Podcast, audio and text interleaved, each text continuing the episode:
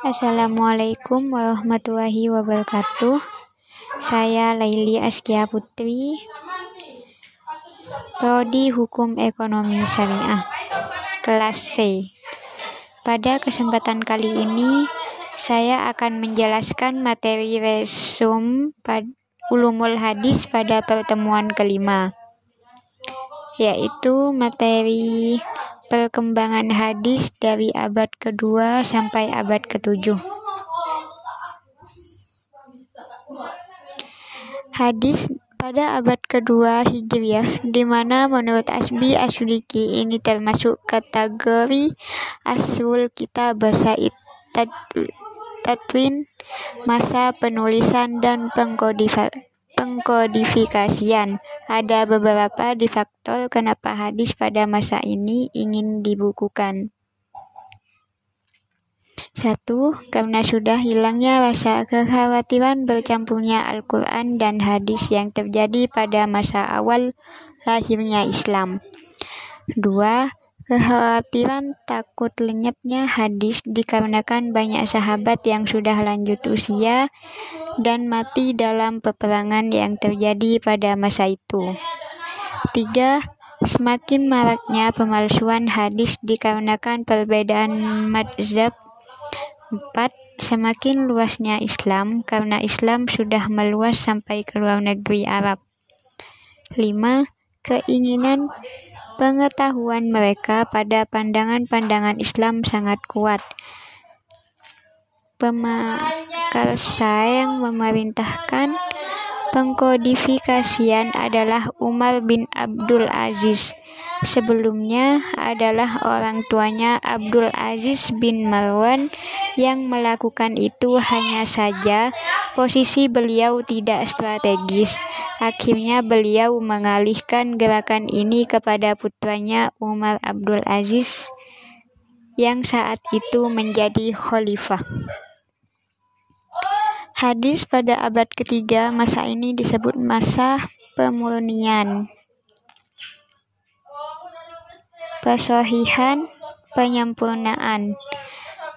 Periode ini berlangsung pada pemerintah Al-Ma'mun sampai awal pemerintah Al-Muqtadir Abbasiyah. Pada masa ini masih berlanjut pemalsuan hadis yang motifnya sama yaitu politik pencari pengikut dan adanya para pendukung, dan dari pendirinya itu tidak melakukan hal itu.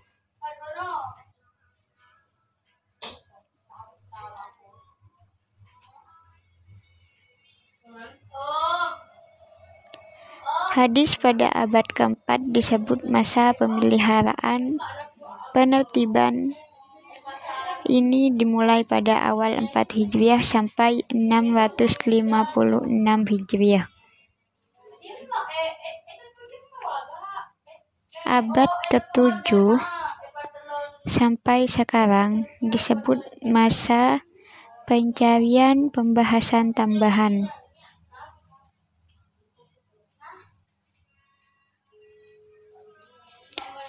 Ini dimulai pada khalifah hingga dilanjutkan tentara Tartar pada tahun 656 Hijriah.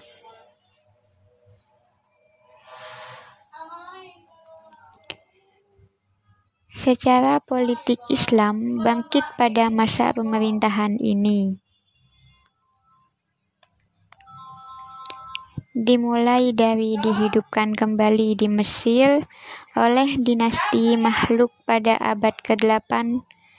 Utsman Kajut mendirikan kerajaan Turki di atas puing-puing peninggalan Hasbi Saju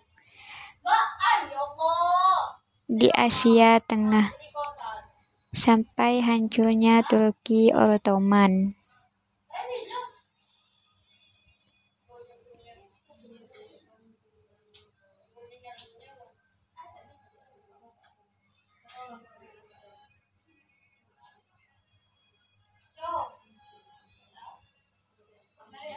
Penulisan pada abad ke-7 berbentuk soroh mustasol.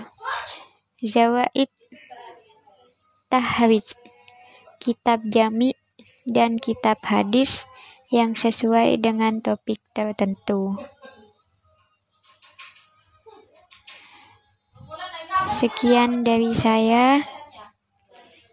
Kurang lebihnya, mohon maaf. Assalamualaikum warahmatullahi wabarakatuh.